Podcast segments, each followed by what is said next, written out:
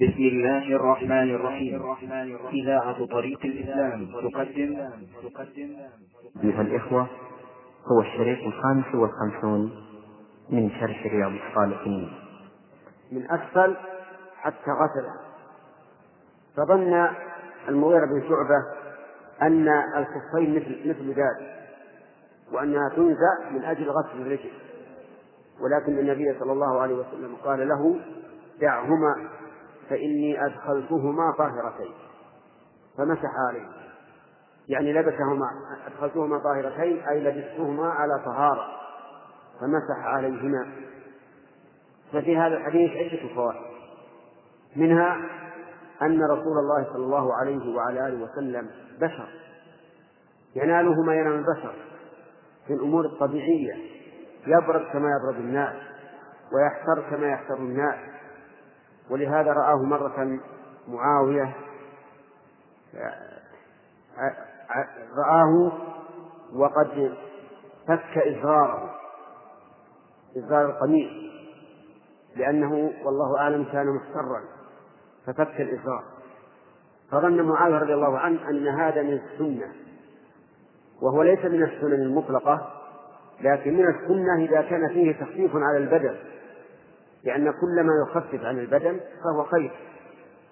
فإذا كان الإنسان محتر وأراد أن يفتح الإزار الأعلى والذي يليه فلا بأس، هذا من السنة. أما بدون سبب فإنه ليس من السنة، لأنه لو كان من السنة لكان وضع الإزار عبثا لا فائدة منه، والدين الإسلامي ليس فيه شيء عبث، كله جد. ومن فوائد هذا الحديث أنه لا حرج على الإنسان أن يتوقى ما يؤذيه من حر أو برد، كما فعل النبي عليه الصلاة والسلام، بل الأفضل للإنسان أن يتوقى ما يؤذيه، لأن هذا من تمام الرعاية للنفس، أن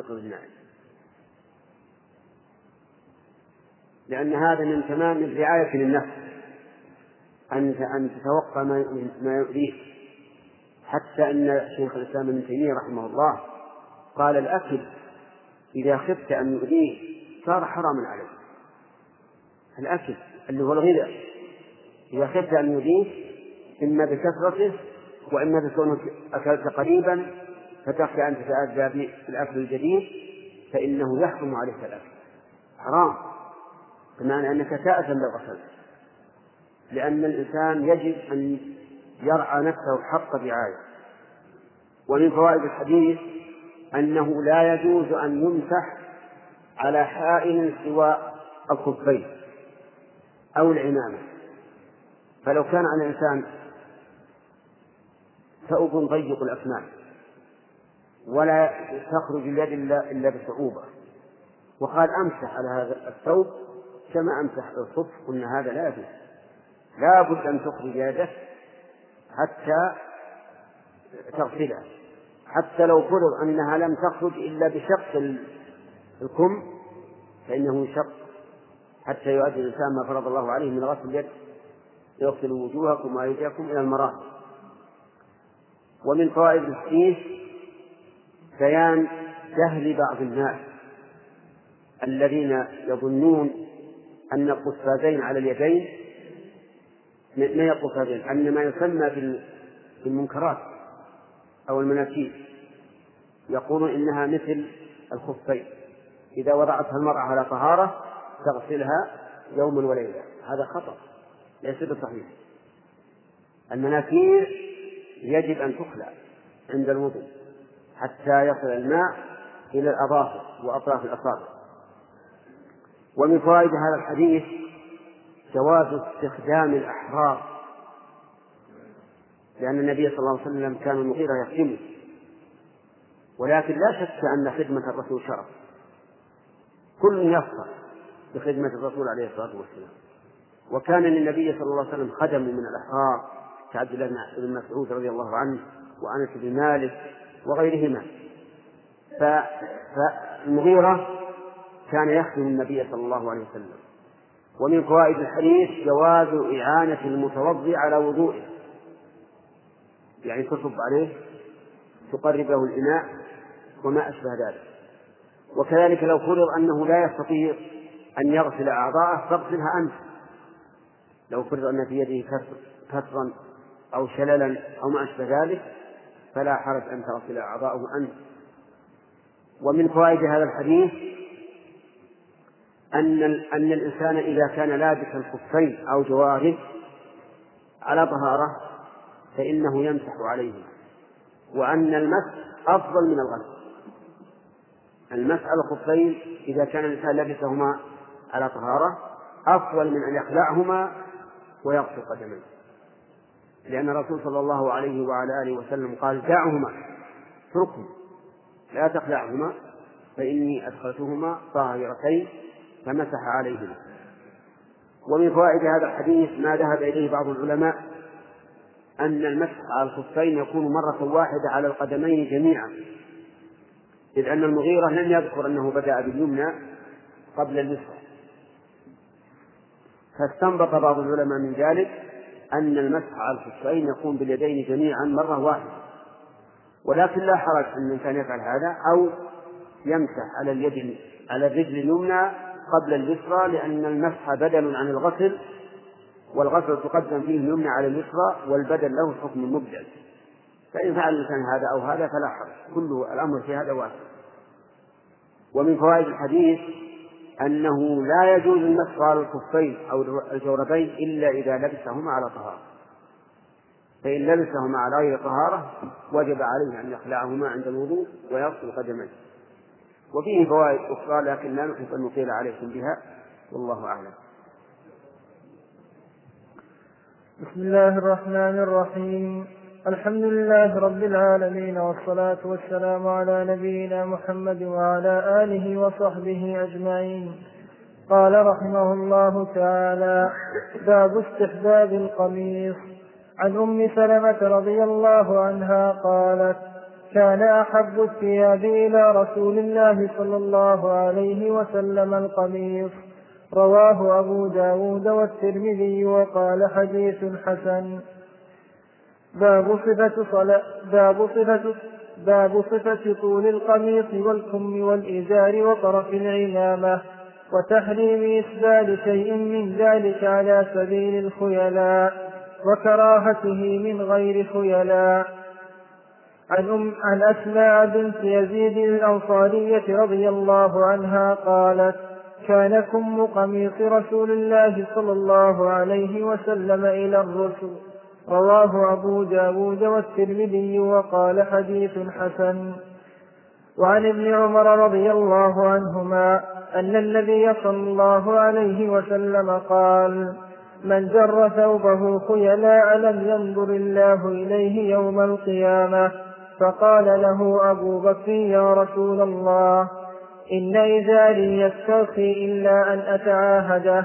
فقال له رسول الله صلى الله عليه وسلم: إنك لست ممن يفعله خيلاء.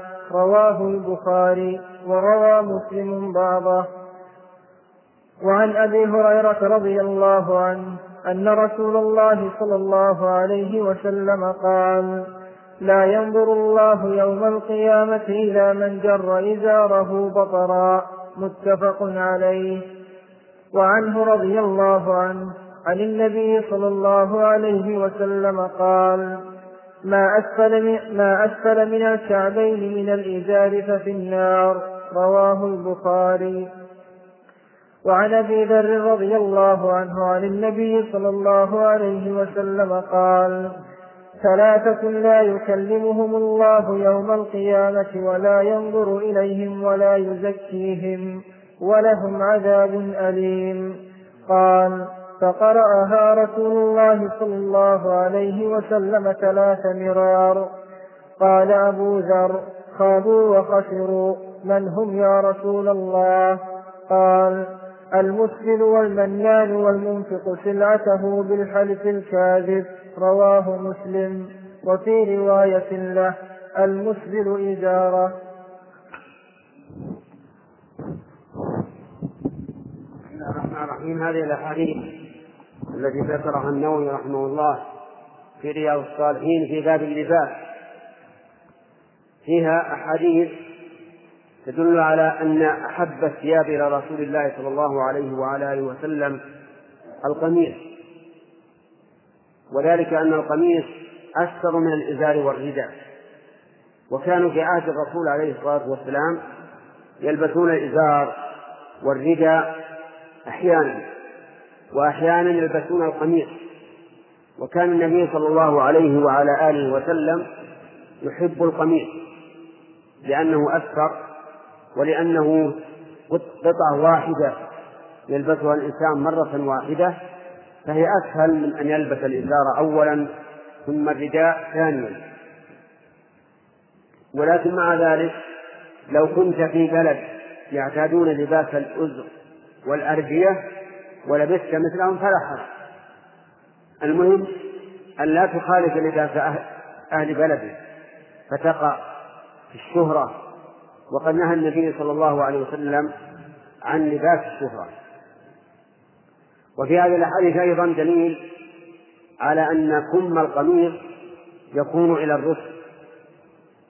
الرسل هو الوسط بين الكوع والكرسوع، لأن الإنسان له مرفق وهو المفصل الذي بين العضد والذراع، وله كوع وكرسوع ورسل. فالكوع هو طرف الذراع مما يلي الشق مما يلي الإبهام، والكرسوع طرف العظم الذراع يعني مما يلي الكف من جهة الخنصر. وأما الرسل فهو ما بينهما. وعلى هذا قول الناظم: وعظم يلي الإبهام كوع، وما يلي لخنصره الكرسوع، والرسل ما وسط. وعظم يلي إبهام رجل ملقب ببوع، فخذ بالعلم واحذر من الغلط. والعوام إذا أرادوا ضرب المثل بالإنسان الأبله قالوا: هذا رجل لا يعرف كوعه من كرسوعه. وأكثر الناس يقول إن الكوع هو المرفق الذي إليه منتهى الوضوء، ولكن ليس كذلك. فعند مفصل الكف من الذراع ما يلي الخنصر فهو الكرسوع، وما يلي الإبهام فهو الكوع، وما بينهما فهو الرسل. والنبي عليه الصلاة والسلام كان كم قميصه إلى الرسل.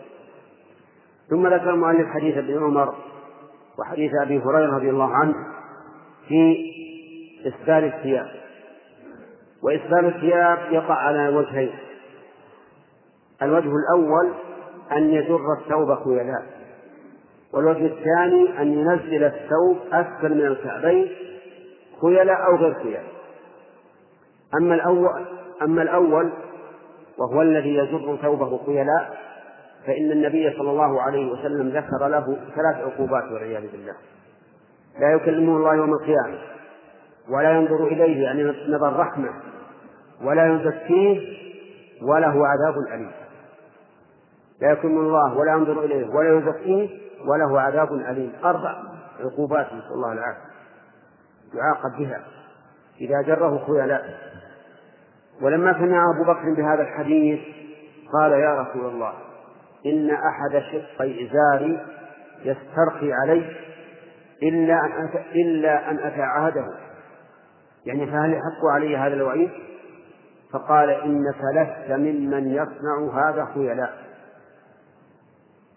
فزكاه النبي عليه الصلاة والسلام، زكى أبو بكر بأنه لا يصنع هذا خيلاء، والعقوبة على من فعله خيلاء. أما من لم يفعله خيلاء فعقوبته أهون. ففي حديث أبي هريرة رضي الله عنه أن النبي صلى الله عليه وعلى آله وسلم قال: ما أسفل من الكعبين ففي النار. ولم يذكر إلا عقوبة واحدة.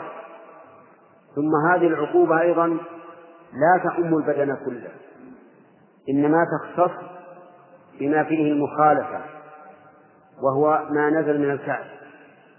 فإذا نزل ثوب الإنسان أو مشلحه أو سرواله إلى أسفل من الكعب فإنه يعاقب على هذا النازل بالنار.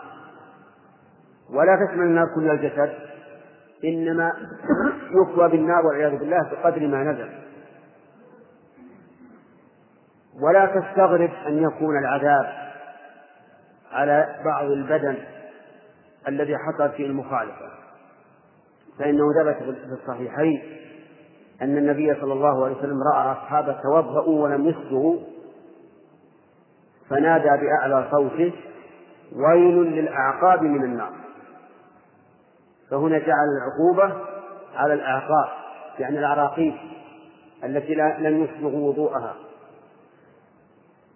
فالعقاب بالنار يكون عاما كأن يخلق الإنسان كله بالنار والعياذ بالله، ويكون في بعض البدن الذي حصل فيه المخالفة، ولا غرابة في ذلك. وبهذا نعرف ضعف قول النووي رحمه الله تحريم الإسلام الخيلاء وكراهته لغير الخيلاء. والصحيح أنه حرام مع نزل من الكعبين سواء كان خيلاء أو غير خيلاء، بل الصحيح أنه من كبائر الذنوب، لأن كبائر الذنوب كل ذنب جعل الله عليه عقوبة خاصة به، وهذا عليه عقوبة خاصة فيه الوعيد بالنار إذا كان لغير الخيلاء، وفيه الوعيد بالعقوبات الأربع إذا كان خيلاء لا يكلمه الله يوم القيامة ولا ينظر إليه ولا يزكيه وله عذاب أليم. وختم المؤلف ما نريد قراءته الليل اليوم بحديث أبي ذر أن النبي صلى الله عليه وعلى آله وسلم قال: ثلاثة لا يكلمهم الله يوم القيامة ولا ينظر إليهم ولا يزكيهم ولهم عذاب أليم. قرأها 3 مرات. وإنما فعل النبي عليه الصلاة والسلام هذا من أجل أن ينتبه الإنسان، لأن اللفظ إذا جاء مجملا ولا سيما مع التكرار ينتبه الإنسان ما هذا، حتى إذا جاءه التفصيل والبيان ورد على نفس متشوفة تطلب البيان. فقال أبو ذر: يا رسول الله، خابوا وخسروا، من هؤلاء؟ قال: المسلم والمنان والمنفق سلعته بالحلف الكاذب. المسلم يعني الذي يجر ثوبه خيلاء، والثاني المنان الذي يمن بما أعطى، إذا أحسن إلى أحد بشيء جعل يمن عليه: فعلت بك كذا وفعلت بك كذا وفعلت بك كذا. والمن من كبائر الذنوب لأن عليه هذا الوعيد، وهو مبطل للأجر بقوله تعالى: يا أيها الذين آمنوا لا تبطلوا صدقاتكم بالمن والأذى. والثالث المنفق سلعته بالحلف الكاذب، يعني الذي يحلف وهو كاذب ليزيد ثمن السلعة، فيقول: والله لقد اشتريتها ب10 وهو لم يشتريها إلا ب8، أو يقول: أعطيت فيها 10 وهو لم يعطى فيها إلا 8، يعني يقول قيمة 10 وهي ما قيمة إلا 8، فيحلف على هذا. فهذا ممن يستحق هذه العقوبات الأربع: لا يكلم الله يوم القيامة ولا ينظر إليه ولا يزكيه وله عذاب أليم. نسأل الله العافية. اللهم صل. يصلي مسجد إزاره، قال له رسول الله صلى الله عليه وسلم: اذهب فتوضأ، فذهب فتوضأ ثم جاء فقال: اذهب فتوضأ. فقال له رجل: يا رسول الله، ما لك أمرته أن يتوضأ ثم سكت عنه؟ قال: إنه كان يصلي وهو مسدر إزاره، وإن الله لا يقبل صلاة رجل مسدر. رواه أبو داود بإسناد صحيح على شرط مسلم.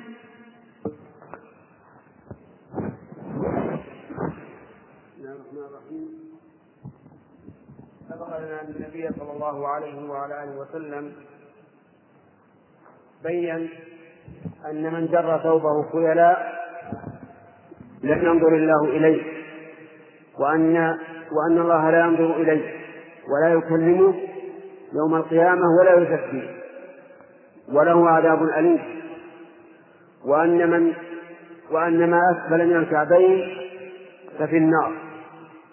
وبينا أن هذا من كبائر الذنوب، وأنه لا يحل للإنسان أن يلبس ثيابا نازلا عن الكعب.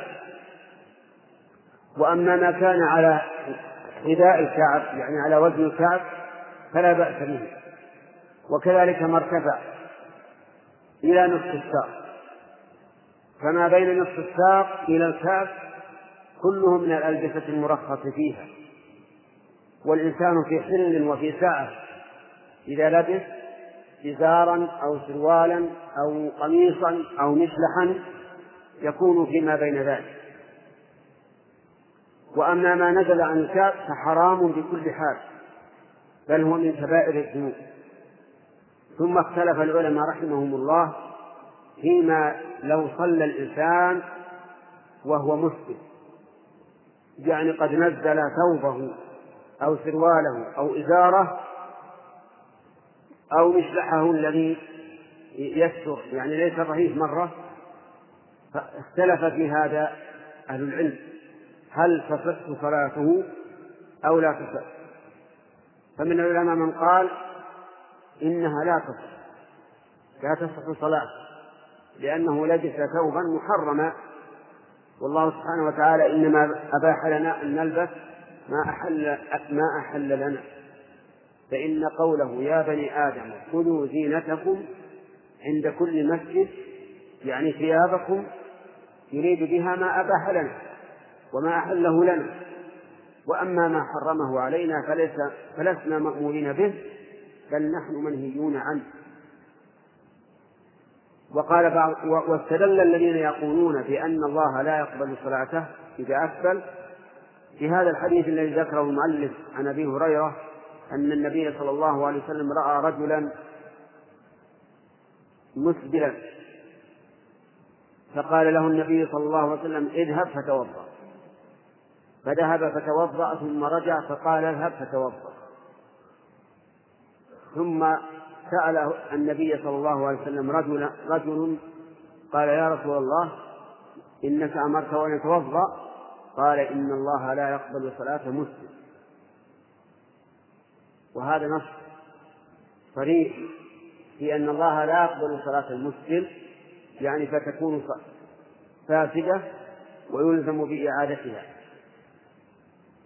والمؤلف يقول رواه أبو داود بإسناد صحيح على شرط مسلم، ولكن هذا فيه نظر، فإن الحديث ضعيف لا يصح عن النبي صلى الله عليه وعلى آله وسلم.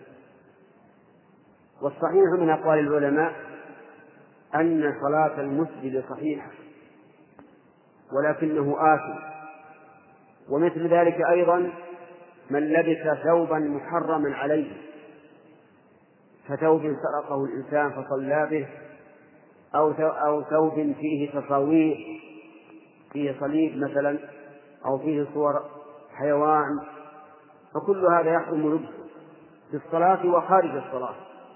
فإذا صلى فالصلاة صحيحة لكنه آثم بلبسه. هذا هو القول الراجح في هذه المسألة، لأن النهي هنا ليس نهيا خاصا بالصلاة، يعني لبس الثوب المحرم عام الصلاة وغيرها فلا يختص بها فلا يبطلها. هذه هي القاعدة التي أخذ بها جمهور العلماء رحمهم الله، وهي القاعدة الصحيحة. وهذا الحديث لو صح لكان فاصلا للنزاع، لكنه ضعيف، فمن ضعفه قال صلاة المسبل صحيحة، ومن صححه قال صلاة المسبل غير صحيحة. وعلى كل حال فالإنسان يجب عليه أن يتقي الله عز وجل، وأن لا يتخذ من نعمته وسيلة لغضبه والعياذ بالله، فإن من بارز الله في العصيان وقيل له إن الثوب النازل عن الكعب حرام ومن كبائر الذنوب ولكنه لم يبال بهذا، فهذا استعان بنعمة الله على معصية الله. نسأل الله لنا ولكم العافية. اللهم لا مانع لما أعطيت ولا مانع لما منعت.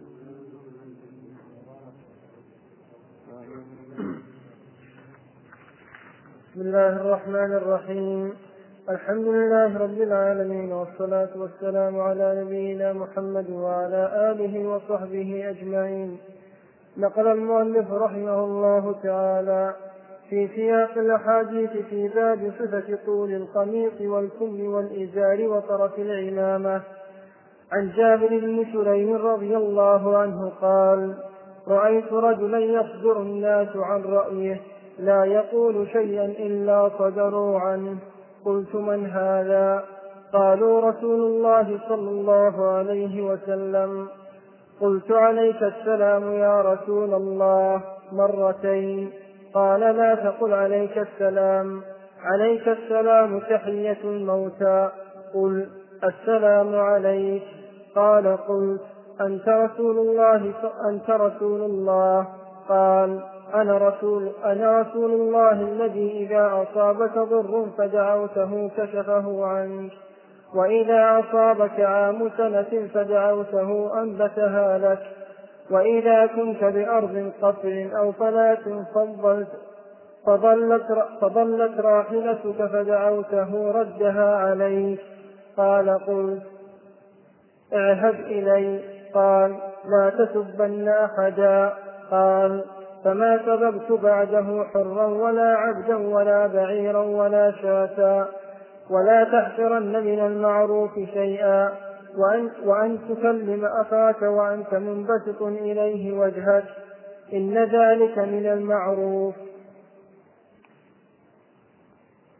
وارفع إزارك إلى نصف الساق، فإن أبيت فإلى الكعبين، وإياك وإسبال الإزار فإنها من المخيلة، وإياك وإسبال الإزار فإنها من المخيلة، وإن الله لا يحب المخيلة. وإن امرؤ شتمك أو عيرك بما يعلم فيك فلا تعيره بما تعلم فيه، فإنما وبال ذلك عليه. رواه أبو داود والترمذي بإسناد صحيح، وقال الترمذي: حديث حسن صحيح.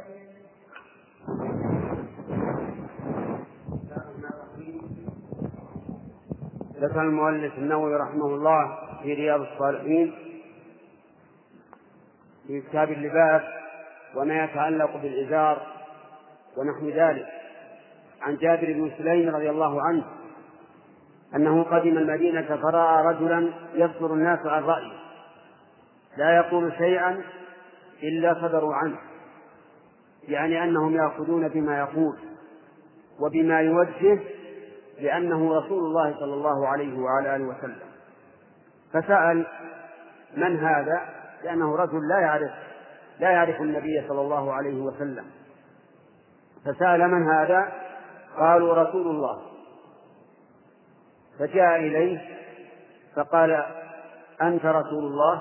قال: نعم، ولكنه قال: عليك السلام، فقدم الخبر. فقال النبي صلى الله عليه وعلى آله وسلم: لا تقل عليك السلام، عليك السلام تحية الموتى، ولكن قل السلام عليك. ومعنى قوله عليه الصلاة والسلام: عليك السلام تحية الموتى، يعني أنهم كانوا في الجاهلية يسلمون على الأموات هكذا، كما قال الشاعر: عليك سلام الله قيس بن عامر ورحمته ما شاء أن يترحم. فكانوا في الجاهلية إذا سلموا على الأموات يقولون: عليك السلام، لكن الإسلام نسخ هذا، وصار السلام يقال لمن ابتدأ به: السلام عليك. حتى الموتى كان النبي صلى الله عليه وعلى آله وسلم يخرج إليهم إلى المقبرة يسلم عليهم فيقول: السلام عليكم دار قوم المؤمنين، ولا يقول: عليكم السلام. وفي قوله عليه الصلاة والسلام: قل السلام عليك، دليل على أن الإنسان إذا سلم على الواحد يقول السلام عليك.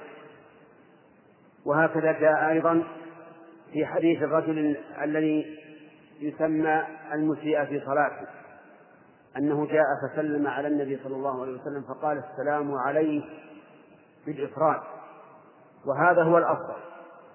وقال بعض العلماء تقول السلام عليكم، تريد بذلك أن تسلم على الإنسان الذي سلمت عليه ومن معه من الملائكة، ولكن الذي وردت به السنة أولى وأحسن أن تقول السلام عليك، إلا إذا كانوا جماعة فإنك تسلم عليهم بلفظ عليكم السلام عليكم. ثم إن النبي صلى الله عليه وسلم بين له أنه رسول رب العالمين الذي يكشف الضر ويجلب النفع، فإذا ضاعت البعير في فلاة من الأرض فدعوت الله سبحانه وتعالى ردها عليه. يقول وإذا أصابت سنة يعني جدبا في الأرض وعدم نبات فدعوت الله سبحانه وتعالى أنبت الأرض لك. وكذلك إذا أصابك الضر فدعوت الله كشفه عنك، كما قال تعالى أمن يجيب المضطر إذا دعاه ويكشف السوء ويجعلكم خلفاء الأرض أإله مع الله. فبين له أنه أي رب عز وجل يجلب لعباده الخير، وأنه إذا دعاه عبده لم يخب. وهكذا كل دعاء تدعو به ربك فإنك لا تخيب لو لم يأتك من هذا، إلا أن الدعاء عبادة تؤجر عليه، الحسنة بعشر أمثالها إلى 700 ضعف إلى أضعاف كثيرة. وإذا لم يكن هناك موانع تمنع إجابة الدعاء فإن الله تعالى إما أن يعطيك ما سألت وتراه رأي العين تدعو الله بالشيء فيحصل، وإما أن يكشف عنك من الضر ما هو أعظم، وإما أن يدخر ذلك لك عند الله، وإلا فلن يخيب من دعا الله عز وجل أبدا. ولكن إياك أن تستطيع الإجابة فتقول دعوت ودعوت فلم يستجب لي، فإن الشيطان قد يلقي في قلبك هذا ويقول كم دعوت اللهم مرة ولا جاءك مطلوب، ثم يقنطك من رحمة الله والعياذ بالله. وهذه من كبائر الذنوب، القنوط من رحمة الله من كبائر الذنوب.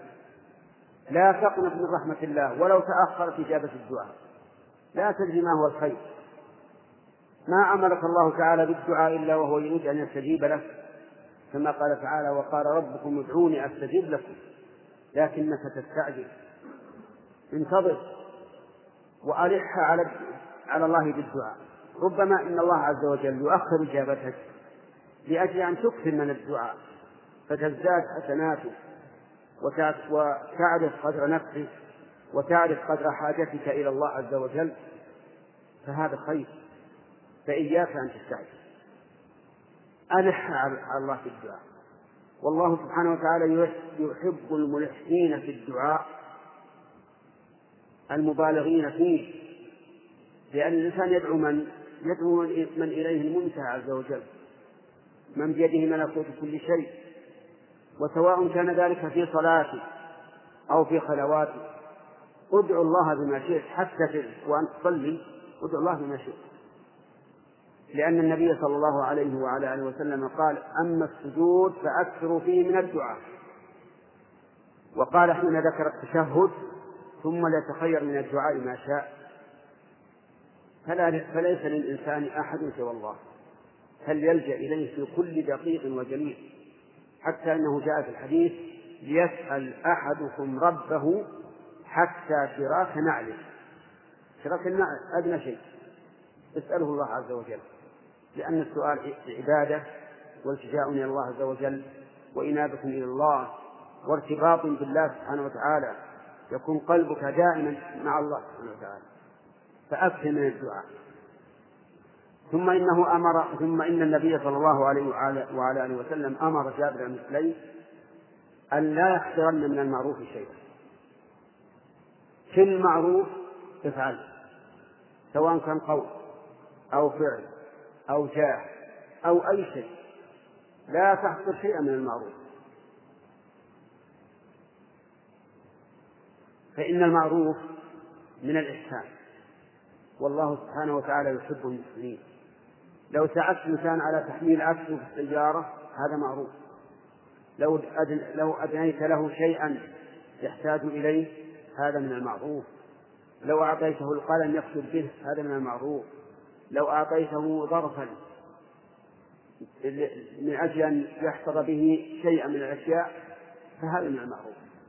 لا تحقرن من المعروف شيئا، أحسن، فإن الله يحب المسلمين. واعلم أن هناك قاعدة إذا ذكرها الإنسان سهل عليه الإحسان، وهي ما ثبت عن النبي عليه الصلاة والسلام من قوله والله ومن كان في حاجة أخيه كان الله في حاجته، من كان في حاجة أخيه كان الله في حاجته. وما ظنك إذا كان الله في حاجتك هل تتعثر الأمور؟ الجواب لا. إذا كان الله في حاجتك يساعدك على حاجتك ويعينك عليها لا شك أنها سوف تسهل، فأنت كلما كنت في حاجة أخيك كان الله في حاجتك.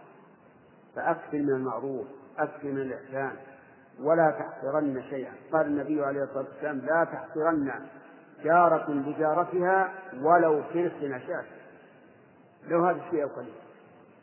ويأتي الصلاة بقية السلامات الحديث.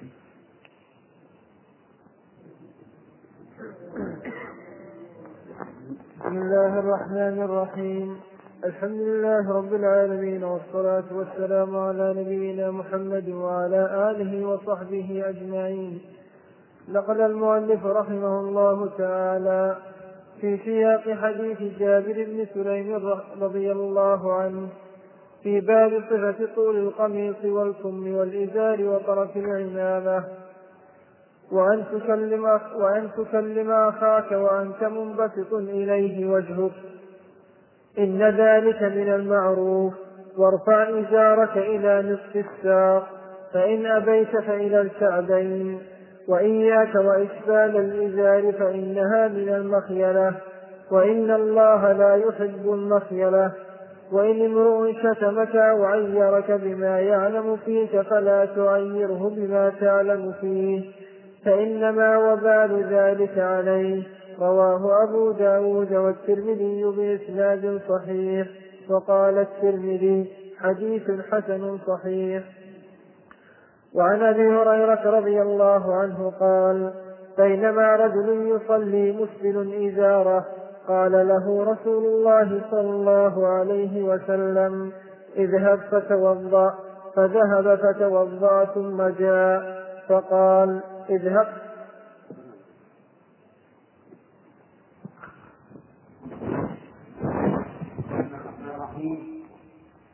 هذا بقية حديث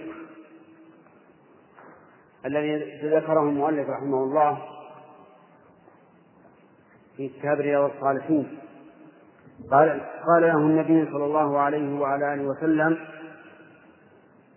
وأن تلقى أخاك وأنت منبسط إليه وجهك إن ذلك من المعروف.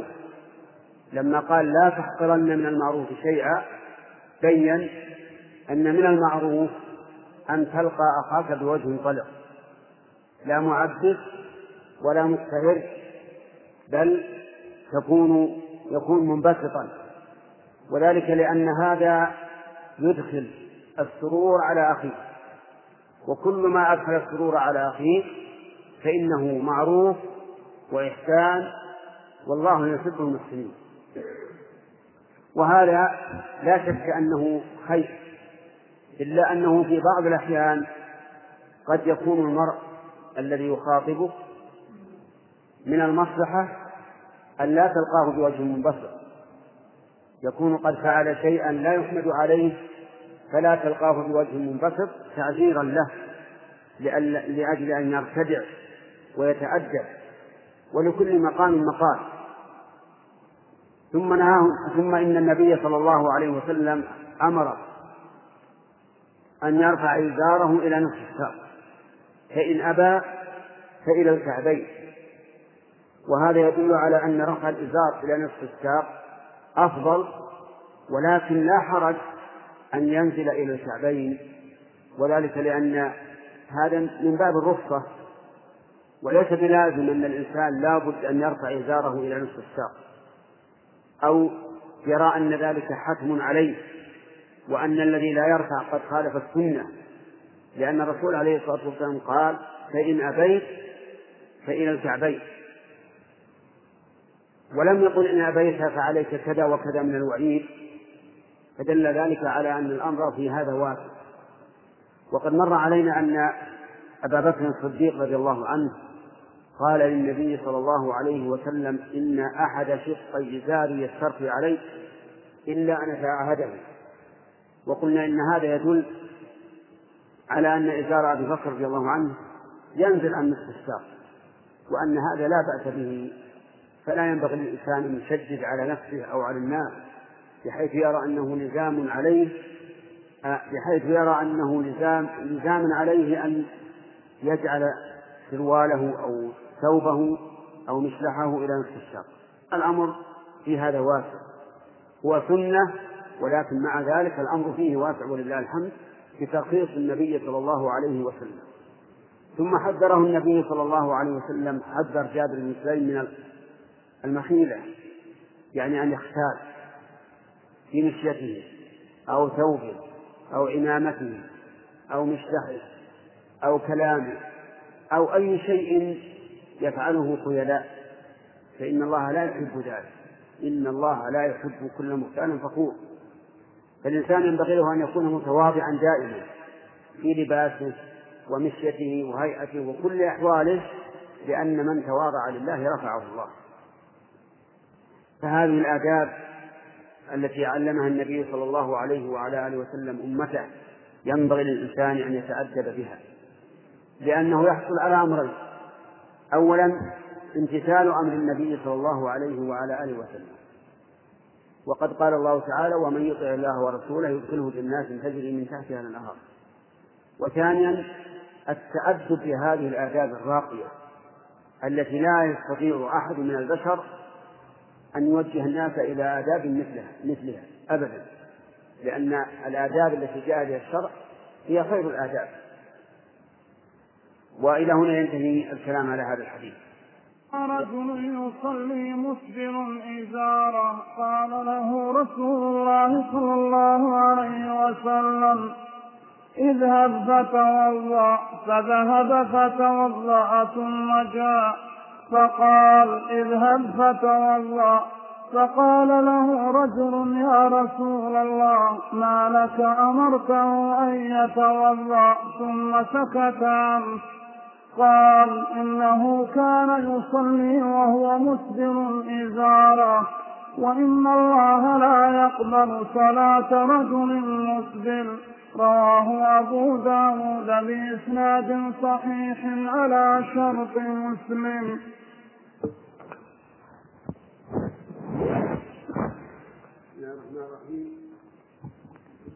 سبق لنا أن النبي صلى الله عليه وعلى آله وسلم بيّن أن من جر ثوبه خيلاء لم ينظر الله إليه، وأن الله لا ينظر إليه ولا يكلمه يوم القيامة ولا يزكيه وله عذاب أليم،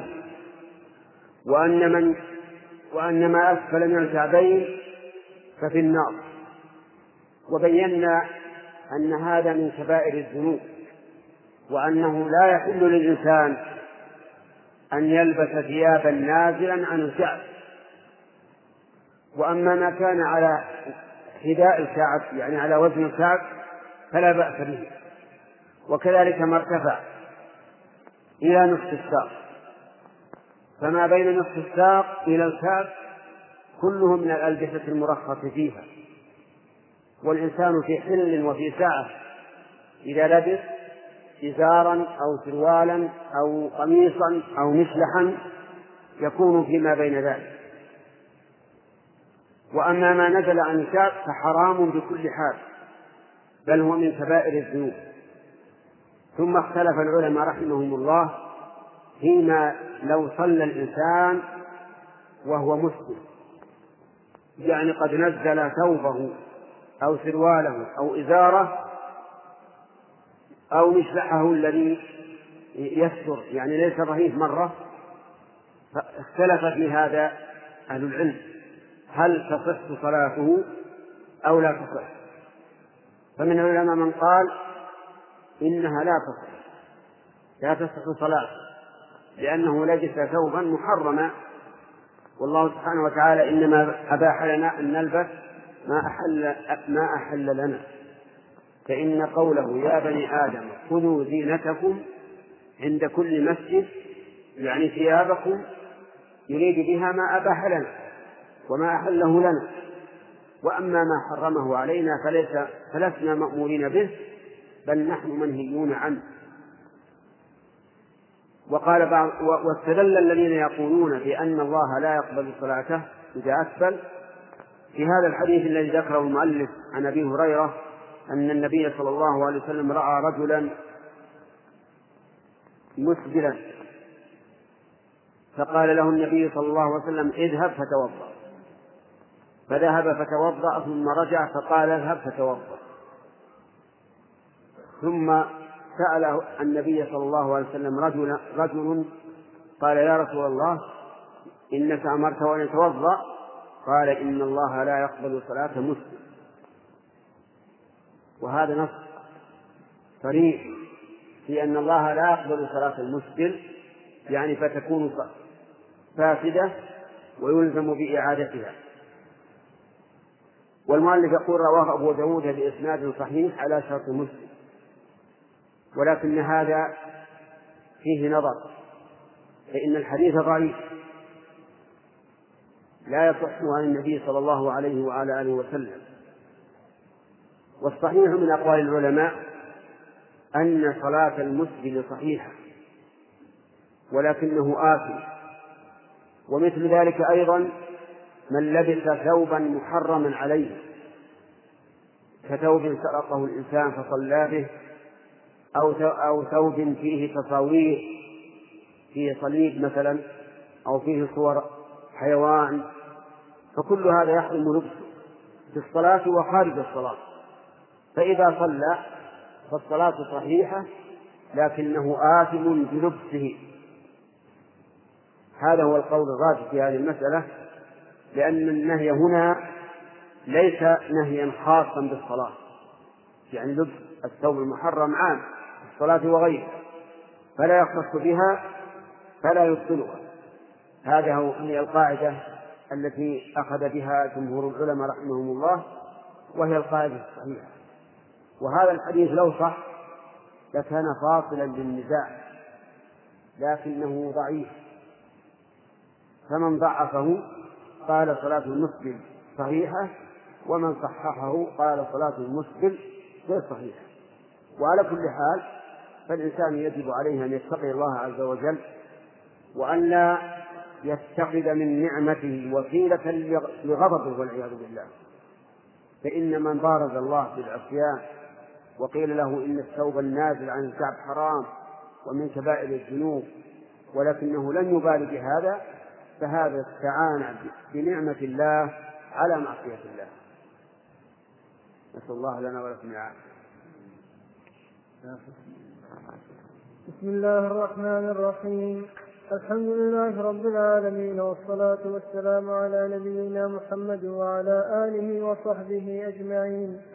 نقل المؤلف رحمه الله تعالى في سياق الأحاديث في باب صفة طول القميص والكم والإزار وطرف العمامة عن قيس بن بشر التغلبي رضي الله عنه قال أخبرني أبي وكان جليسا لأبي الدرداء قال كان بدمشق رجل من أصحاب النبي صلى الله عليه وسلم يقال له ابن الحنظلية وكان رجلا متوحدا قلما يجالس الناس، إنما هو صلاة، فإذا فرغ فإنما هو تسبيح وتكبير حتى يأتي أهله. فمر بنا ونحن عند أبي الدرداء فقال له أبو الدرداء: كلمة تنفعنا ولا تضرك. قال: بعث رسول الله صلى الله عليه وسلم سرية فقدمت، فجاء رجل منهم فجلس في المجلس الذي يجلس فيه رسول الله صلى الله عليه وسلم، فقال لرجل إلى جنبه: لو رأيتنا حين التقينا نحن والعدو فحمل فلان وطعن فقال: خذها مني وأنا الغلام الغفاري، كيف ترى في قوله؟ فقال: ما أراه إلا قد بطل أجره. فسمع بذلك آخر فقال: ما أرى بذلك بأسا. فتنازعا حتى سمع رسول الله صلى الله عليه وسلم فقال: سبحان الله، لا بأس أن يؤجر ويحمد. فرأيت أبا الدرداء سر بذلك، وجعل يرفع رأسه إليه ويقول: أأنت سمعت ذلك من رسول الله صلى الله عليه وسلم؟ فيقول: نعم. فما زال يعيد عليه حتى إني لأقول ليبركن على ركبتيه. قال: فمر بنا يوما آخر فقال له أبو الدرداء: كلمة تنفعنا ولا تضرك. قال لنا رسول الله صلى الله عليه وسلم: المنفق على الخيل كالباسط يده بالصدقة لا يقبضها. ثم مر بنا يوما آخر فقال له أبو الدرداء: كلمة تنفعنا ولا تضره. قال رسول الله صلى الله عليه وسلم: نعم الرجل خريم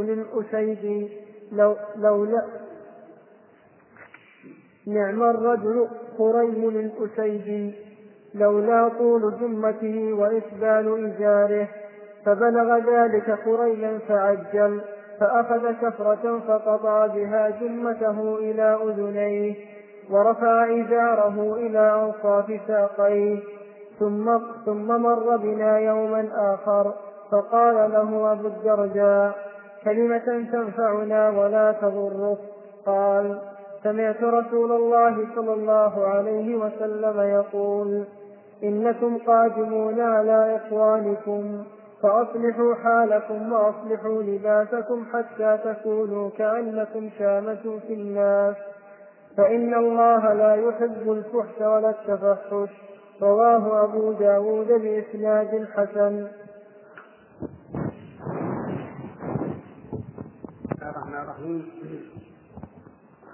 سبق لنا في حديث جابر بن سليم ما شرحناه من قبل، لكن بقي فيه جملة، ولأن النبي صلى الله عليه وعلى آله وسلم قال: إن أحد سب سابك أو عيرك بما هو فيه فلا تسبه ولا تعيره بما هو فيه أو بما تعلم فيه. وذلك أن الإنسان ينبغي له أن يعفو ويصفح، ولا يجعل كل كلمة يسمعها يبني عليها. تغاض عن الشيء واعفو واصفح، فإن الله تعالى يحب العافين عن الناس ويثيبهم على ذلك. وأنت إذا عيرته أو سببته بما تعلم فيه طال النزاع، وربما حصل بذلك العداوة والبغضاء، فإذا كفرت وسكت هدأت الأمور. وهذا شيء مجرب، أن الإنسان إذا ساب أحدا صار السباب بينهما وحصل تفرق وتباغض، وإذا سكت فإنه قد يكون أنفع، كما قال الله تبارك وتعالى في وصف عباد الرحمن، قال: وإذا خاطبهم الجاهلون قالوا سلاما، يعني قالوا قولا يسلمون به. إما أن يقولوا مثلا جزاك الله خيرا، أعرض عن هذا اترك الكلام وما أشبه ذلك. وقال عز وجل: خذ العفو وأمر بالعرف وأعرض عن الجاهلين. خذ العفو يعني ما عفا وسهل من أخلاق الناس، ولا ترد من الناس أن يكونوا على أكمل حال بالنسبة لك. الناس ليسوا على هواك، لكن خذ منهم ما عفا وما سهل وما تصعب لا تطلب. ولهذا قال: وأمر بالعرف وأعرض عن الجاهلين. الجاهل إذا سبك أو شتمك أو ما أشبه ذلك أعرض عنه، فإن هذا هو الخير وهو المصلحة والمنفعة. أما الحديث الذي ذكره أخيرا ففيه عبر في قصة ابن حنظلة رضي الله عنه، حيث كان رجلا يحب التفرد، ما هو إلا صلاة ثم تسبيح ثم في شأن أهله، يعني أنه لا يحب أن يذهب عمره سبهللا مع الناس والقيل والقال والكلام الفارغ والذي ليس فيه فائدة. يصلي ويسبح ويكون في أهله. فمر ذات يوم لأبي الدرداء رضي الله عنه وهو جالس مع أصحابه، فقال له أبو الدرداء رضي الله عنه: كلمة تنفعنا ولا تضر، يعني أعطنا كلمة أو قل لنا كلمة تنفعك ولا تضر. فذكر ابن حنظلية أن النبي صلى الله عليه وآله وسلم بعث قوما على بعث سرية، ثم قدمت السرية يعني جيش قليل أقل من 400 نفر، يذهبون يقاتلون الكفار إذا لم يسلموا. فقدموا إلى النبي عليه الصلاة والسلام، فجلس أحدهم في المكان الذي يجلس فيه الرسول عليه الصلاة والسلام، وجعل يتحدث عن السرية وما صنعت، وذكر رجلا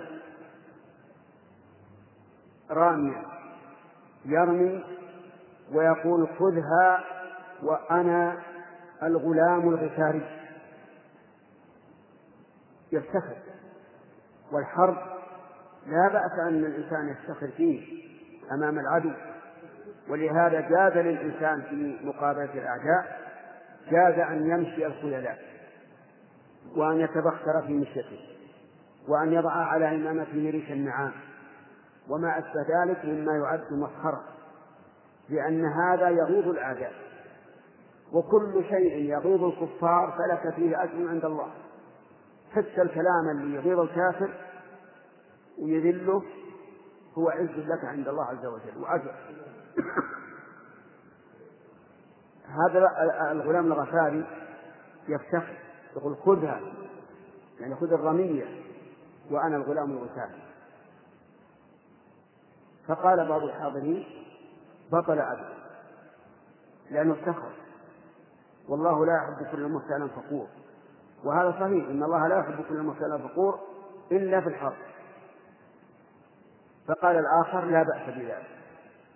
فصار بينهم كلام، فخرج النبي صلى الله عليه وسلم وهم يتنازعون، فقال: سبحان الله، يعني تنزيها لله عز وجل عن كل عيب ونقص، لأن الله تعالى كامل الصفات، كامل من كل وجه، ليس في علمه قصور، ولا في قدرته قصور، ولا في حكمته قصور، ولا في عزته قصور. كل صفاته جل وعلا كامل من جميع الوجوه. قال: سبحان الله، يعني كيف يتنازعون في هذا؟ لا بأس أن يحمد ويؤجر، يعني يجمع الله بين خير الدين والدنيا. يحمد لأنه رجل شجاع غامض، وأنه يؤجر عند الله عز وجل، ولا بأس بهذا. وكان عامر بن الخطاب رضي الله عنه لما لحق القوم في عهد الرسول عليه الصلاة والسلام كان يقول: خذها وأنا ابن الأسوأ، واليوم يوم الرضا. فلا بأس أن يفتخر الإنسان في حال الحرب بنفسه وقوته وعشيرته وما أشبه ذلك. ويأتي إن شاء الله بقية الكلام عن الحديث. بسم الله الرحمن الرحيم. الحمد لله رب العالمين، والصلاة والسلام على نبينا محمد وعلى آله وصحبه أجمعين. نقل المؤلف رحمه الله تعالى في سياق حديث قيس بن بشر التغلبي رضي الله عنه في باب صفة طول القميص والكم والإزار وطرف العمامة قال: فرأيت أبا الدرداء سر بذلك، وجعل يرفع رأسه إليه ويقول: أأنت سمعت ذلك من رسول الله صلى الله عليه وسلم؟ فيقول: نعم. فما زال يعيد عليه حتى إني لأقول ليبركن على ركبتيه. قال: فمر بنا يوما آخر فقال له أبو الدرداء: كلمة ترفعنا ولا تضرك. قال لنا رسول الله صلى الله عليه وسلم: المنفق على الخير كالباسط يده بالصدقة لا يقبضها. ثم مر بنا يوما آخر فقال له أبو الدرداء: كلمة تنفعنا ولا تضرك. قال رسول الله صلى الله عليه وسلم: نعم الرجل خريم الأسيدي، لولا طول جمته وإسدال إزاره. فبلغ ذلك خريما فعجل، فأخذ شفرة فقضى بها جمته إلى أذنيه، ورفع إزاره إلى أوصاف ساقيه. ثم مر بنا يوما آخر فقال له أبو الدرداء: كلمة تنفعنا ولا تضرك. قال: سمعت رسول الله صلى الله عليه وسلم يقول: إنكم قادمون على إخوانكم فأصلحوا حالكم وأصلحوا لباسكم حتى تكونوا كأنكم شامة في الناس، فإن الله لا يحب الفحش ولا التفحش. رواه أبو داود بإسناد حسن.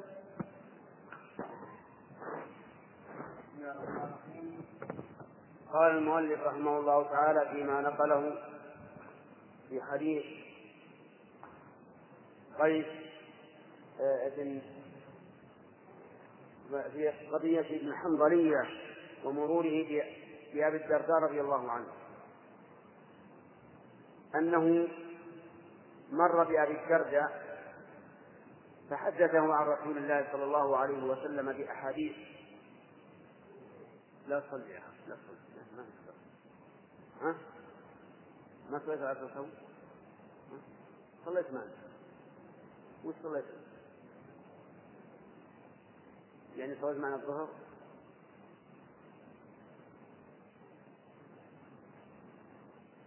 أنت نصلي معنا سويت العصر وهذه بعد اليوم لا تسوي الظهر صلى الآن الظهر بدل ما صليتها، لكن بعد اليوم صلى الظهر لو الناس يصلون العصر ما يخالف، صل معهم الظهر وهم صلوا العصر.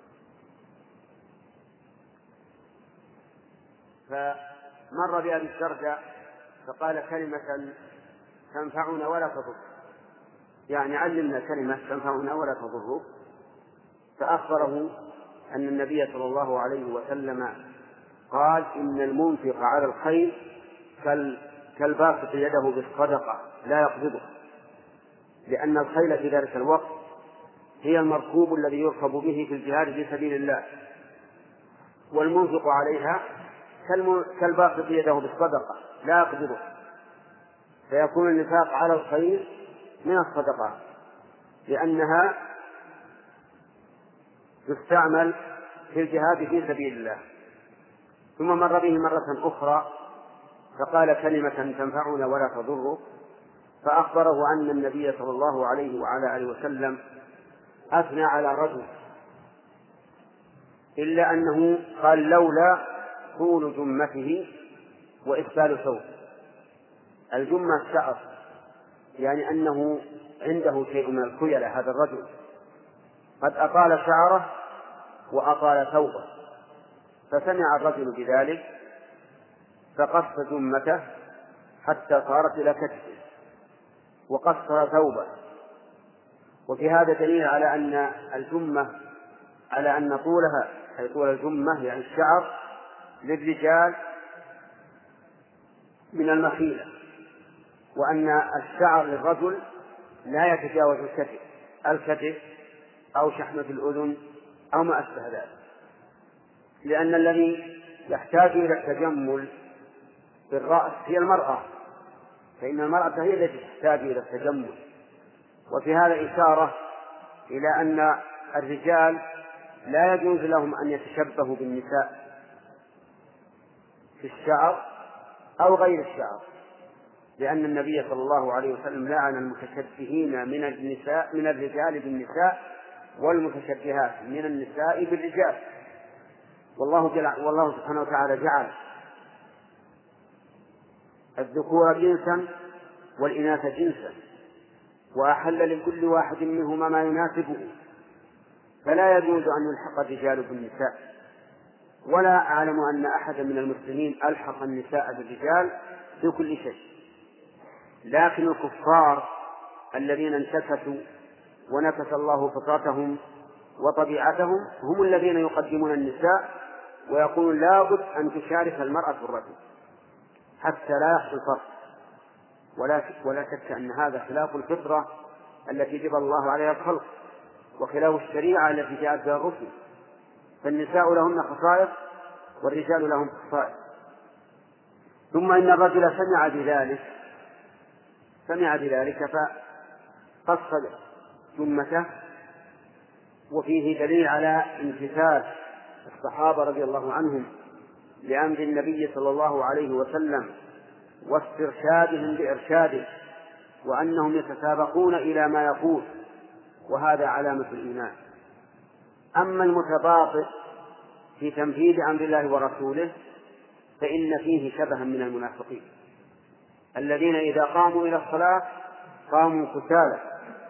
تجد مثلا يخبر عن حكم الله ورسوله في شيء ثم يتباطأ ويتشاقل وكأنما وضع على رأسه صخرة والعياذ بالله، ثم يذهب إلى كل عالم لعله يجد رخصة، مع أن العلماء قالوا إن تتبع الرخص من الفسق والعياذ بالله، والمتتبع للرخص فاسق، حتى إن بعضهم قال إن من تتبع الرخص فقد تزندق، أي صار زنديقا. فعلى الإنسان إذا بلغ أمر الله ورسوله من شخص يثق به في علمه وفي دينه أن لا يتردد. وأقول في علمه ودينه لأن من الناس من هو دين وملتزم ومتجه لكن ليس عنده علم، تجد يحفظ حديثا من أحاديث الرسول ثم يقوم يتكلم في الناس وكأنه إمام من الأئمة، وهذا يجب الحذر منه ومن فتاويه، لأنه قد يخطئ كثيرا لقلة علمه. ومن الناس من يكون عنده علم واسع لكن له هوى والعياذ بالله، له هوى يفتي الناس بما يرضي الناس لا بما يرضي الله، وهذا يسمى عالم الأمة، لأن العلماء ثلاثة أقسام: عالم ملة وعامل دولة وعالم أمة.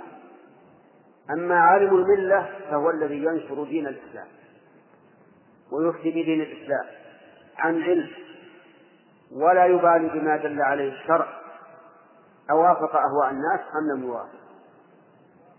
وأما عالم الدولة فهو الذي ينظر ماذا تريد الدولة فيفتي بما تريد الدولة، ولو كان في ذلك تحريف كتاب الله وسنة رسوله صلى الله عليه وعلى آله وسلم. وأما عالم الأمة فهو الذي ينظر ماذا يرضي الناس، إذا رأى الناس على شيء أفتى بما يرضيهم ثم يحاول أن يحرف نصوص الكتاب والسنة من أجل موافقة أهواء الناس. نسأل الله يجعلنا وإياكم من علماء الملة العاملين بها. والمهم أن الإنسان يجب أن لا يغرر بدينه وأن لا يغتر، بل يكون مطمئنا حتى يجد من يثق به في علمه ودينه ويأخذ دينه منه. انظروا عمن تأخذون دينكم، لأن هذا دين طريق إلى الله عز وجل. ثم إن هؤلاء المغرمين بالكفار وتقليدهم والعياذ بالله تجدهم يقلدون الكفار في الملابس. إذا جاءت هذه المجلات التي يسمونها البردة على طول ذهبوا بها إلى أهل البيت وقالوا شوف، ثم صور خالعة وألبسة مخالفة للشريعة. فتجد النساء لقلة عقول لقصرهن نظرا ونقصهن عقلا ودينا، إذا رأت شيئا يعجبها يمليها عليه هواها قالت لزوجها أريد مثل هذا أو لأخيها أو ما أشبه ذلك، فيصبح الشعب المسلم في زيه كزي الشعب الكافر والعياذ بالله. وهذه مسألة خطيرة، من تشبه بقوم فهو منهم. ومن ذلك الآن ما تفعله النساء برؤوسهم. كان النساء إلى عهد قريب تفرح المرأة إذا طال رأسها، والخطيب إذا خطب امرأة صار يسأل رأسه شلون طويل ولا قصير. أما الآن فصار الأمر بالعكس، المرأة تقف رأسها حتى يكون قريبا من رأس الرجل أو مثل رأس الرجل، نسأل الله العافية. ثم بدأنا أيضا يستعملنا ما يسمى بالخنفسة أو ضد الخنفسة. تجد المرأة تقف سوالف رأسها مقدم الرأس والباقي يبقى مقصرا ومشكلا مشرفا. كل هذا تقليد، وكل هذا بسبب الغفلة من الرجال عن النساء. والواجب أن تكون رجلا في بيتك، رجلا بمعنى الكلمة، ما تكون رجلا كأنك خشب عند أهلك. كن رجلا، إذا رأيت أهلك مقصرين في واجب لله عز وجل مرهم، وإذا كان الشرع يجيز لك أن تضرب اضرب. إذا رأيتهم يخالفون الشرع في شيء من الأمور الأخرى ألزمهم بالشرع، لأنك مسؤول. أعطاك النبي صلى الله عليه وسلم إمارة على أهله، الرجل راع في أهله ومسؤول عن رعيته. ما نصب فلان وفلان، ما نصبك أمير البلد ولا وزير الداخلية ولا الملك ولا غيره، نصبك محمد رسول الله.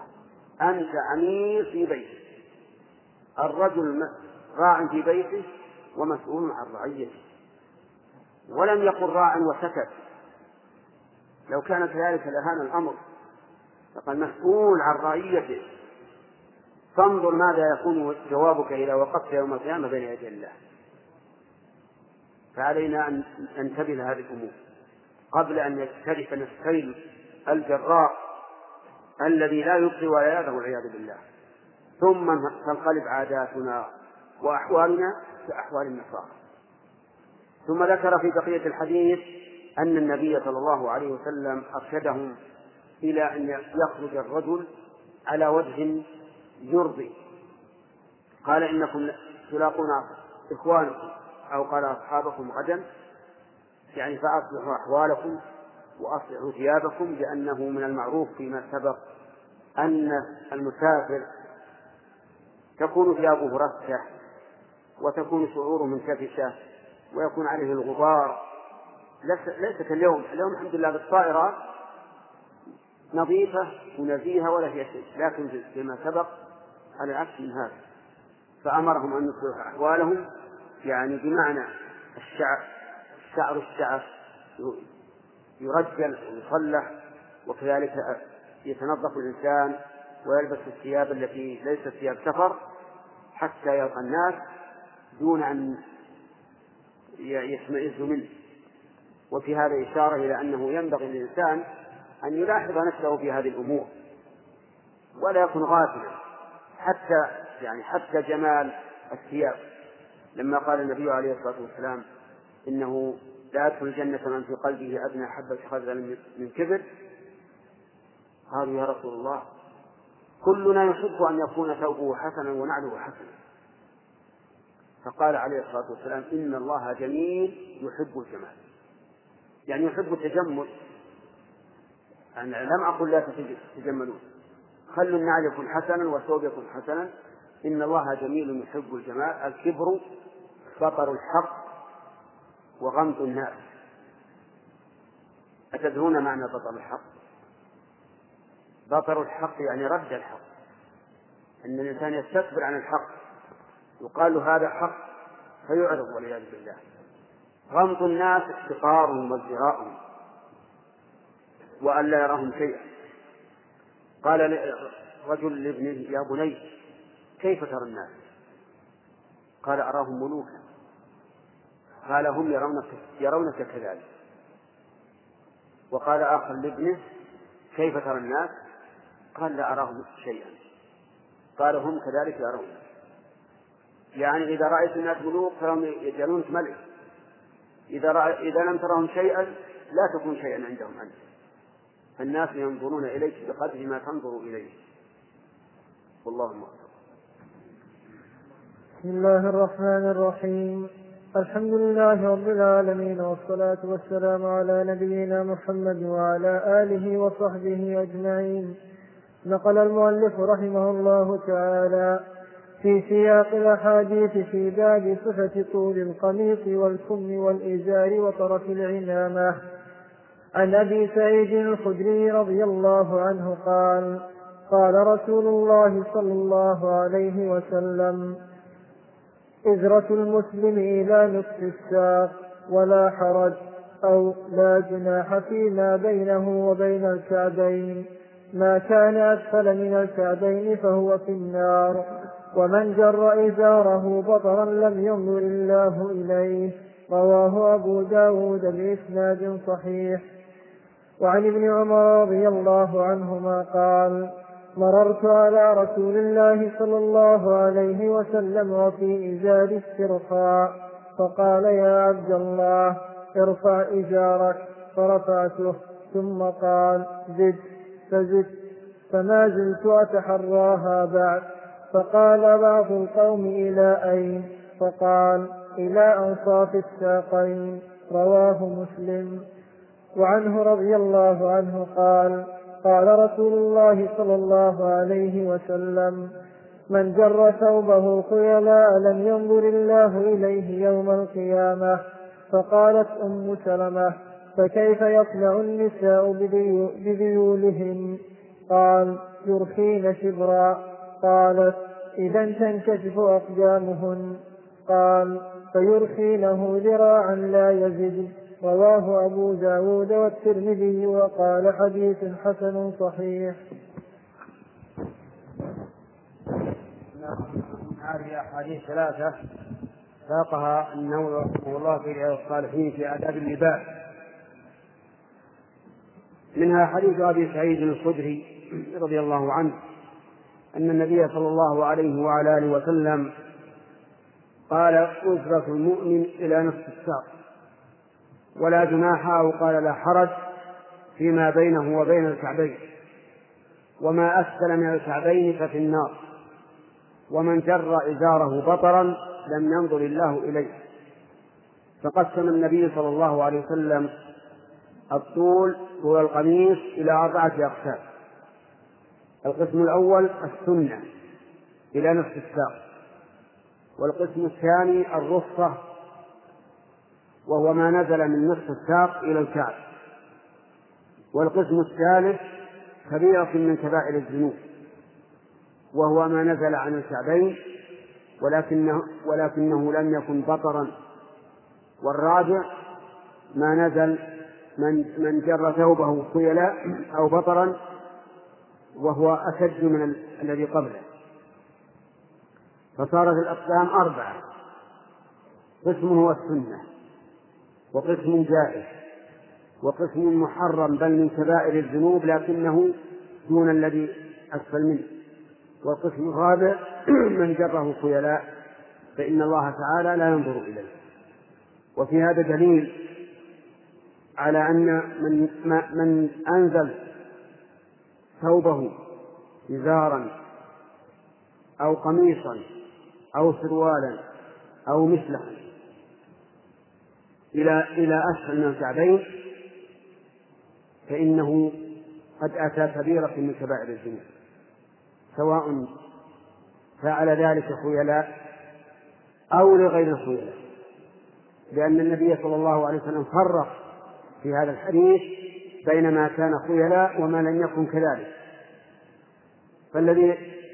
فالذي جعله خيلاء لا ينظر الله إليه يوم القيامة. وإذا حملنا هذا الحديث إذا ضممنا هذا الحديث إلى حديث أبي ذر السابق قلنا لا ينظر الله إليه ولا يكلمه ولا يزكيه وله عذاب أليم.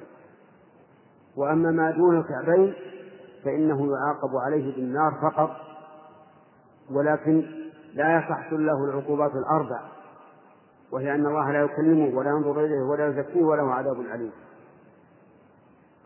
ثم ذكر حديث ابن عمر أن النبي صلى الله عليه وعلى آله وسلم أمره أن يرفع إزاره فرفعه، ثم قال زد، حتى قال رجل إلى أين يا رسول الله؟ قال إلى نصف الساق، يعني الزيادة إلى فوق لا تتجاوز نصف الساق من فوق، لكنها من نصف الساق إلى الكعب.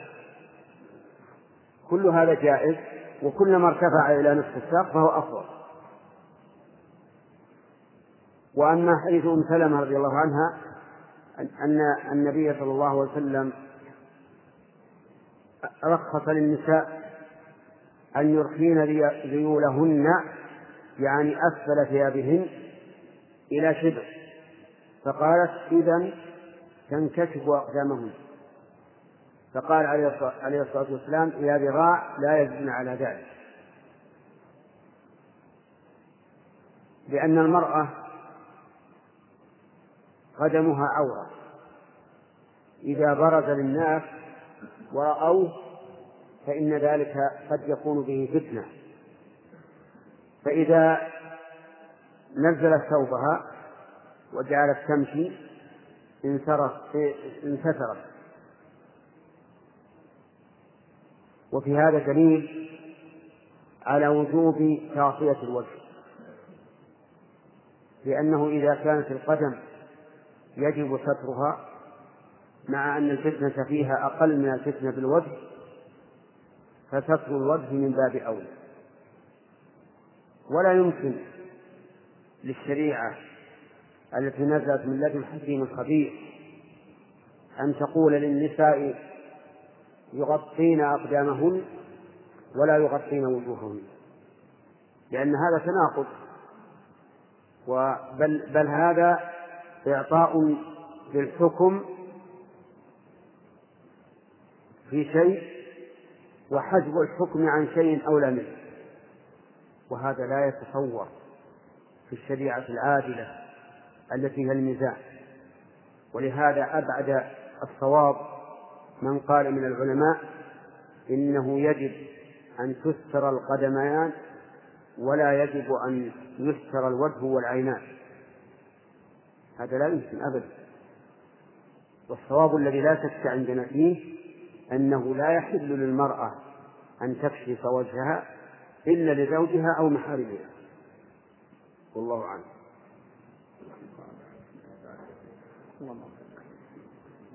بسم الله الرحمن الرحيم، الحمد لله رب العالمين، والصلاة والسلام على نبينا محمد وعلى آله وصحبه أجمعين.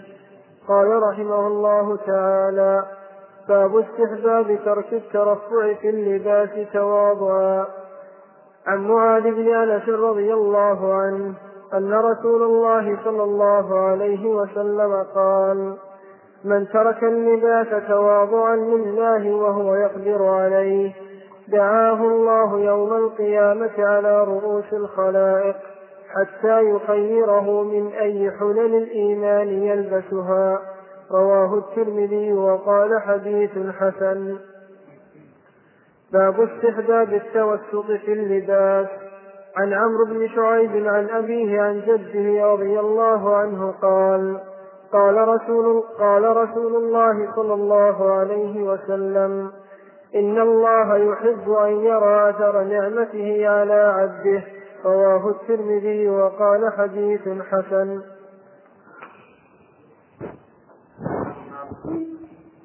عقد المؤلف رحمه الله في كتاب اللباس هذين البابين: الباب الأول استحباب ترك رفيع الثياب تواضعا لله عز وجل.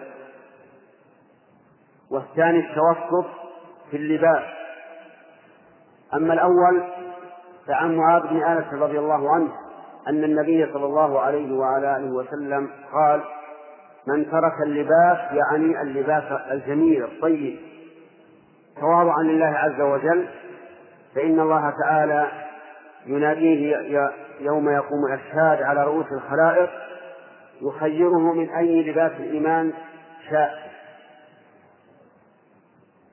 وهذا يعني إذا كان الإنسان بين أناس متوسط الحال لا يستطيعون اللباس الرفيع فتواضع وصار يلبس مثل لباسهم لئلا تنكسر قلوبهم ولئلا يسخر عليهم، فإنه ينال هذا الأجر العظيم. أما إذا كان بين أناس قد أنعم الله عليه ويلبسون الثياب الرفيعة لكنها غير محرمة، فإن الأفضل أن يلبس مثلهم، لأن الله تعالى جميل يحب الجمال. ولا شك أن الإنسان إذا كان بين أناس رفيع الحال يلبسون الثياب الجميلة ولبس دونهم فإن هذا يعد لباس شهرة. فالإنسان ينظر ما تقتضيه الحال، إذا كان ترك رفيع الثياب تواضعا لله ومواساة لمن كان حوله من الناس فإن له هذا الأجر العظيم. أما إذا كان بين أناس قد أغناهم الله ويلبسون الثياب الرفيعة فإنه يلبس مثله. ثم ذكر المؤلف رحمه الله الاقتصاد في اللباس، أن الإنسان يقتصد في جميع أحواله، في لباسه وطعامه وشرابه، لكن لا يجحد النعمة، فإن الله تعالى يحب أن يرى أثر نعمته على عبده. إذا أنعم على عبده نعمة فإنه يحب أن يرى أثر هذه النعمة عليه. إن كان مالا فإنه يحب سبحانه وتعالى أن يرى أثر هذا المال على من أنعم الله عليه به بالإنفاق والصدقات والمشاركة في الإحسان والثياب الجميلة اللائقة به وغير ذلك.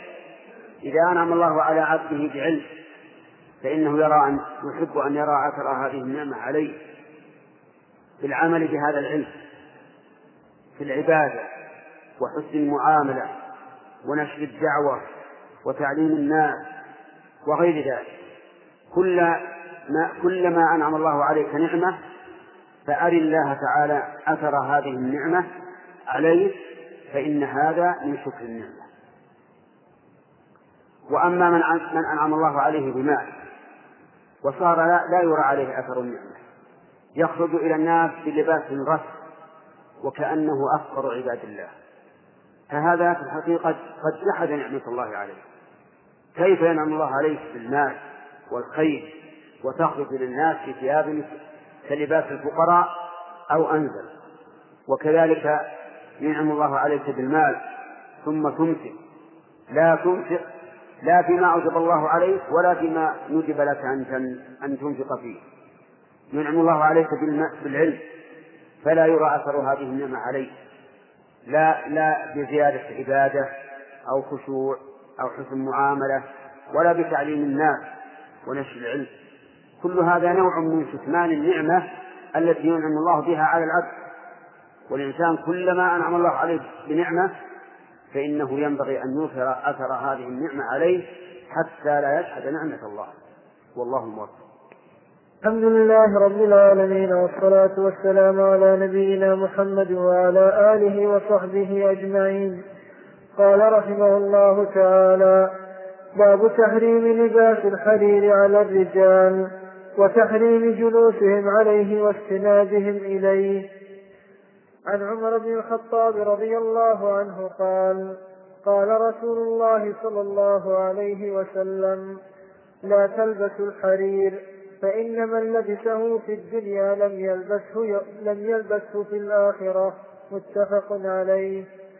وعنه رضي الله عنه قال: سمعت رسول الله صلى الله عليه وسلم يقول: إنما يلبس الحرير من لا خلاق له متفق عليه.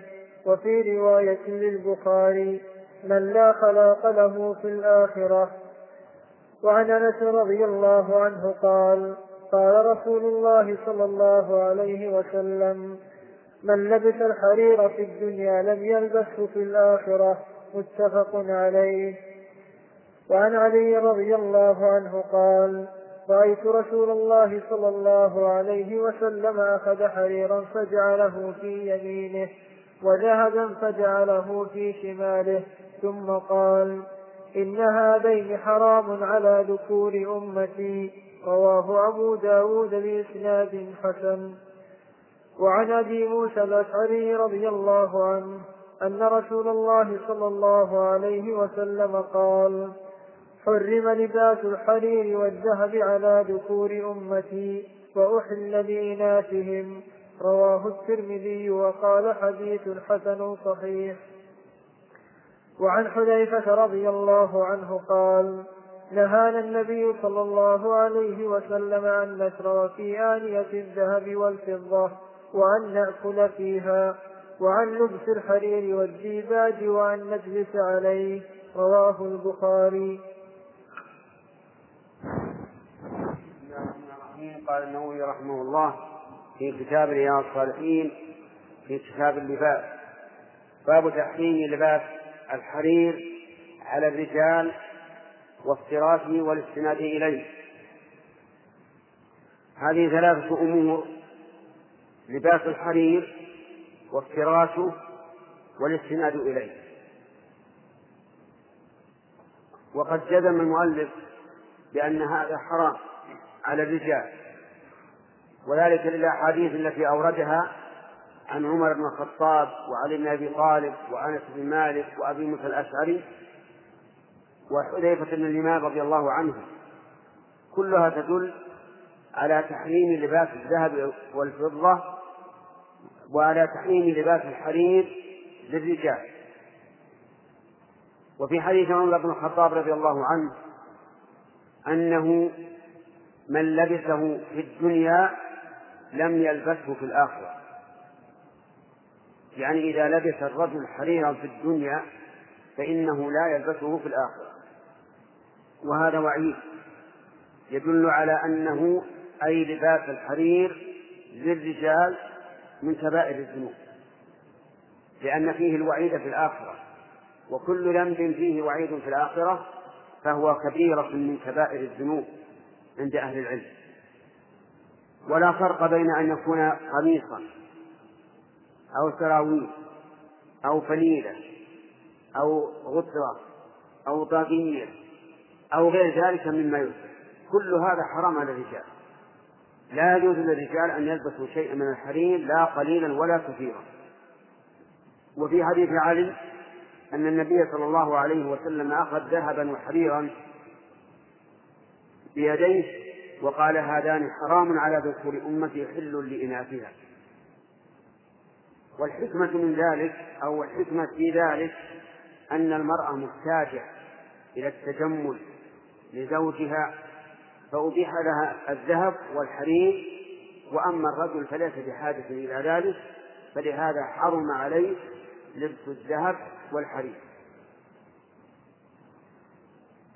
وفي حديث عمر بن الخطاب رضي الله عنه أن من لبسه أو أنه إنما يلبسه من لا خلاق له في الآخرة، يعني من لا نصيب له في الآخرة. ولهذا ذهب بعض العلماء إلى أن الإنسان إذا لبس الحرير في الدنيا فإنه لا يدخل الجنة والعياذ بالله، لأن الرسول قال عليه الصلاة والسلام لا خلاق له في الآخرة، أي لا نصيب له. وقال أيضا من لبسه في الدنيا لم يلبسه في الآخرة، وهذا يعني أنه لا يدخل الجنة. وقال بعض العلماء بل يدخلها ولكن لا يتمتع بلباس الحرير، مع أن أهل الجنة لباسهم فيها حرير، وإنما يلبس شيئا آخر. وهذا ما لم يتب، فإن تاب من ذنوبه فإن التائب من الذنب يغفر الله له ذنبه، كما قال تعالى قل يا عبادي الذين أسرفوا على أنفسهم لا تقنطوا من رحمة الله إن الله يغفر الذنوب جميعا. وهذا في الحرير الطبيعي الذي يخرج من جوف القذف، وأما الحرير الصناعي فليس حراما، لكن لا ينبغي للرجل أن يلبسه لما فيه من الميوعة. مع تحيات إخوانكم في إذاعة طريق الإسلام، والسلام عليكم ورحمة الله وبركاته.